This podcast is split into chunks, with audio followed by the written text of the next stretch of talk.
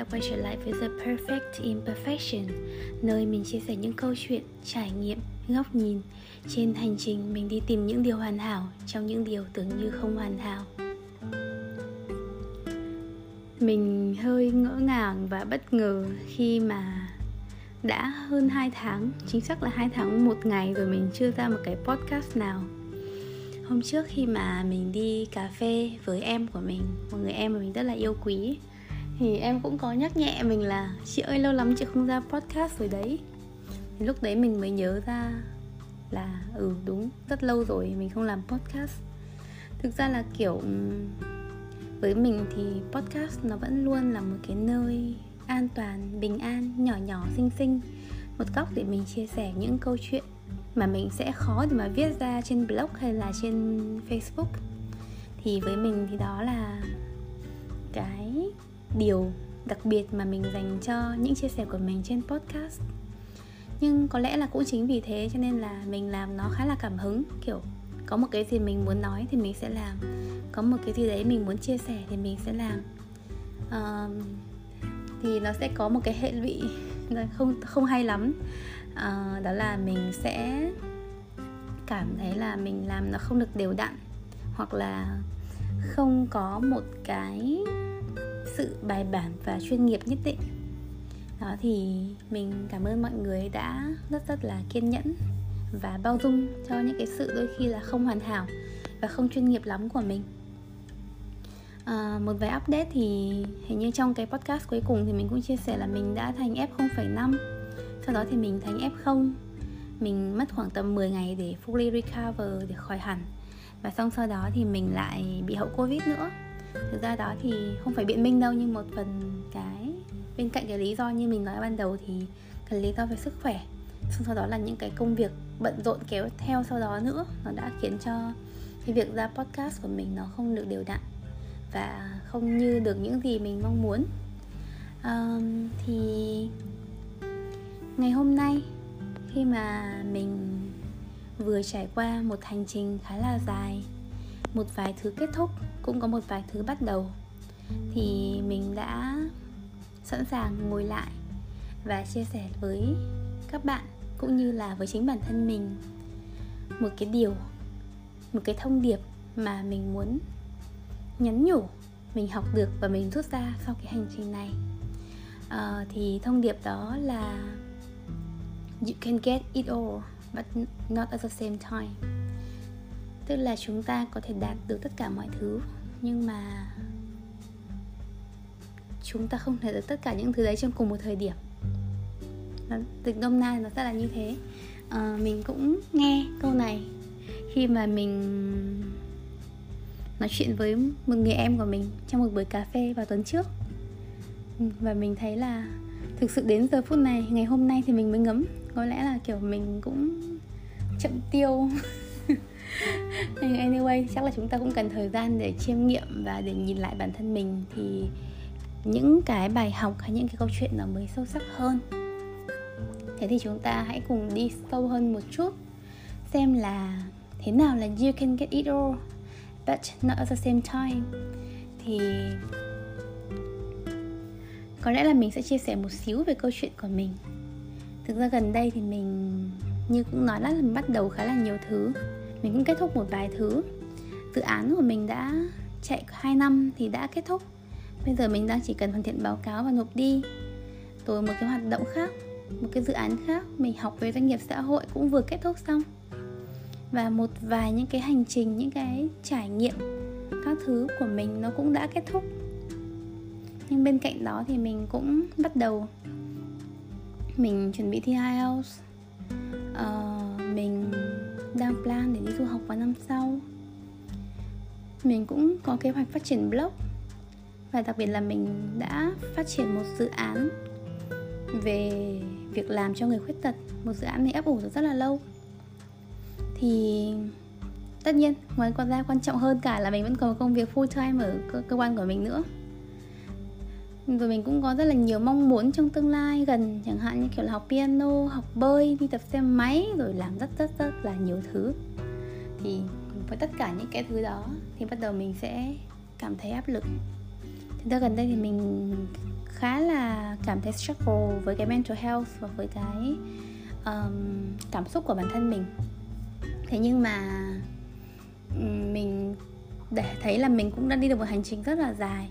Tức là thay vì mình kiểu khi mình cảm thấy mệt tất nhiên mình vẫn sẽ nghỉ ngơi mình vẫn sẽ chậm lại mọi thứ để mình tin tưởng mình dành thời gian cho bản thân mình thế nhưng mà mình cũng đã biết làm thế nào để gói những cảm xúc đó lại.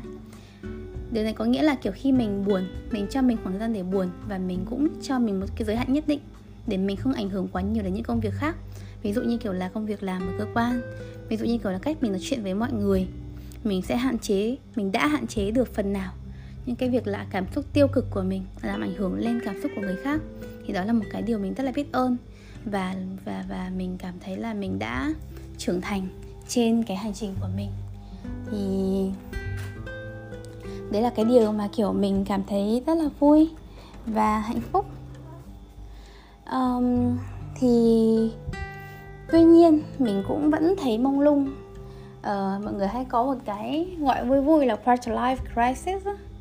tức là kiểu khủng hoảng uh, một phần tư cuộc đời ấy thì ừ, thì có lẽ là như thế. Và khi mà cảm giác là mình cũng đã đi làm một thời gian mình cũng đã có một vài những cái trải nghiệm nhất định uh, mình cũng bắt đầu một vài thứ và mình sẽ có nhiều những câu chuyện những áp lực hơn thì mọi thứ cái, những cái nỗi sợ những sự kiểu tranh trao những cái nỗi hoang mang nó cũng dần dần nó lớn hơn. Là kiểu bước tiếp theo là gì khi mình đã bắt đầu bước đi và như thế nào?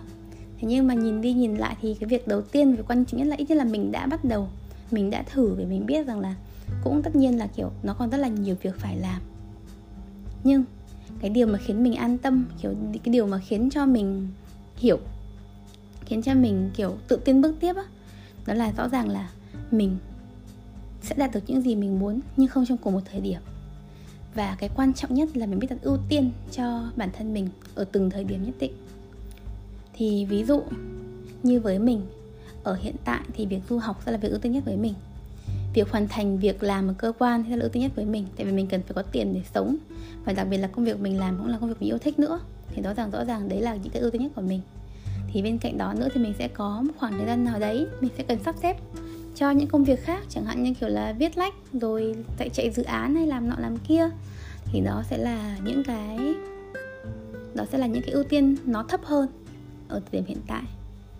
Thì có lẽ có lẽ là trong nó không phải là một cái gì đấy kiểu rất là có chuyên môn nhưng mình cũng có thể chia sẻ với các bạn một số những cái kinh nghiệm những cái trải nghiệm mà mình học cách để mình đặt ưu tiên cho bản thân mình.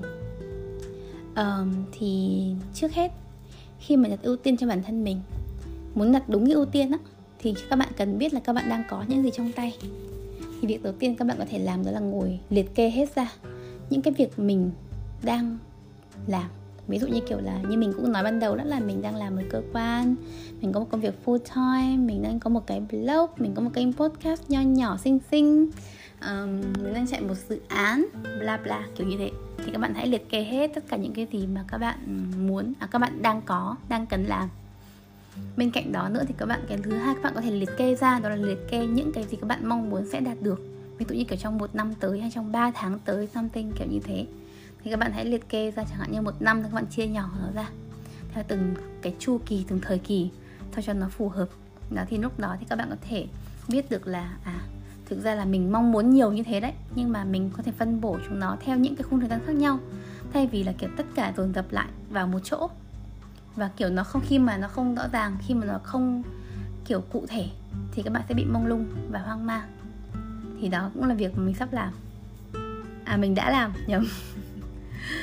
Ok, đó thì thì đấy là cái bước thứ hai. Mình viết ra những cái gì mình mong muốn. Và mình cũng đã lỡ nói thêm cái bước thứ ba. Đó khi mình viết hết những cái gì mình mong muốn thì các bạn, việc của chúng ta sẽ là sắp xếp chúng nó vào những cái khoảng thời gian phù hợp và theo tiêu chí smart như mình cũng có khá nói nhiều, nói khá là nhiều lần rồi ấy.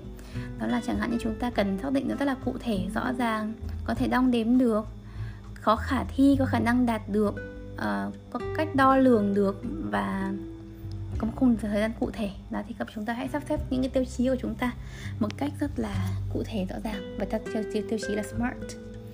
Um, sau khi sắp xếp xong rồi thì việc của chúng ta đơn giản thôi là hãy bắt đầu thực sự chúng ta cần bắt đầu và cần tính kỷ luật, cần tính kiên trì.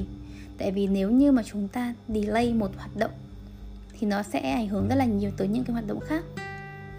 Và như thế thì nó sẽ lại tạo ra những cái hiệu ứng tâm lý kiểu nó không được tích cực lắm. Nó sẽ lại khiến cho chúng ta hoang mang hơn. Nó sẽ lại khiến cho chúng ta mệt mỏi hơn. Thì mình nghĩ rằng cái việc thực sự bắt đầu làm bắt tay vào làm và cố gắng kiên trì và kỷ luật để thực hiện nó um, sẽ là cái chìa khóa để khiến chúng ta đạt được. Và đó thì quan trọng chúng ta thực sự cần bắt đầu. Thì khi mình thấy có một cái câu thực ra mình vô tình nghe được podcast của chị Present Writer. Chị nói về một cái là khi mà học trò sẵn sàng thì người thầy sẽ xuất hiện ấy.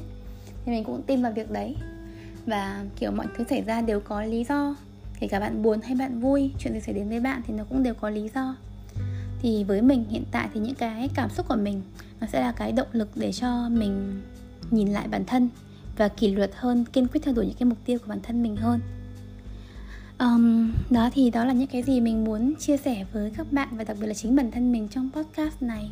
Mình hy vọng là những lúc nào đó mà mình cảm thấy mệt mỏi hay các bạn cảm thấy mệt mỏi chúng ta có thể ghé qua, nghe lại. Và biết đâu đấy chúng ta sẽ có thêm một chút động lực để cố gắng nhiều hơn. Vững bước và hạnh phúc trên hành trình của mình. Và chúng ta sẽ hy vọng là sẽ học được những cái bài học chúng ta cần học một cách nhẹ nhàng và bình an nhất. Thì một lần nữa, cảm ơn các bạn đã vô cùng kiên nhẫn, ủng hộ những chia sẻ của mình và The Perfect Imperfection. Thì chúng ta sẽ gặp lại nhau sớm thôi trong một postcard tiếp theo mình sẽ cố gắng ra podcast đều hơn để chúng ta tiếp tục duy trì sự kết nối mà mình vô cùng trân trọng này. Vì thực sự là podcast với mình nó vẫn luôn luôn là một môi trường an toàn lành mạnh và ý nghĩa để có thể gắn kết và kết nối với nhau. Nên là nếu như các bạn muốn mình làm về chủ đề gì hay là có chia sẻ gì với mình thì đừng quên uh, comment rating hoặc là gửi email cho mình. Thông tin mọi thứ thì mình để trong phần show notes cảm ơn các bạn và hẹn gặp lại các bạn trong những podcast lần sau. See ya!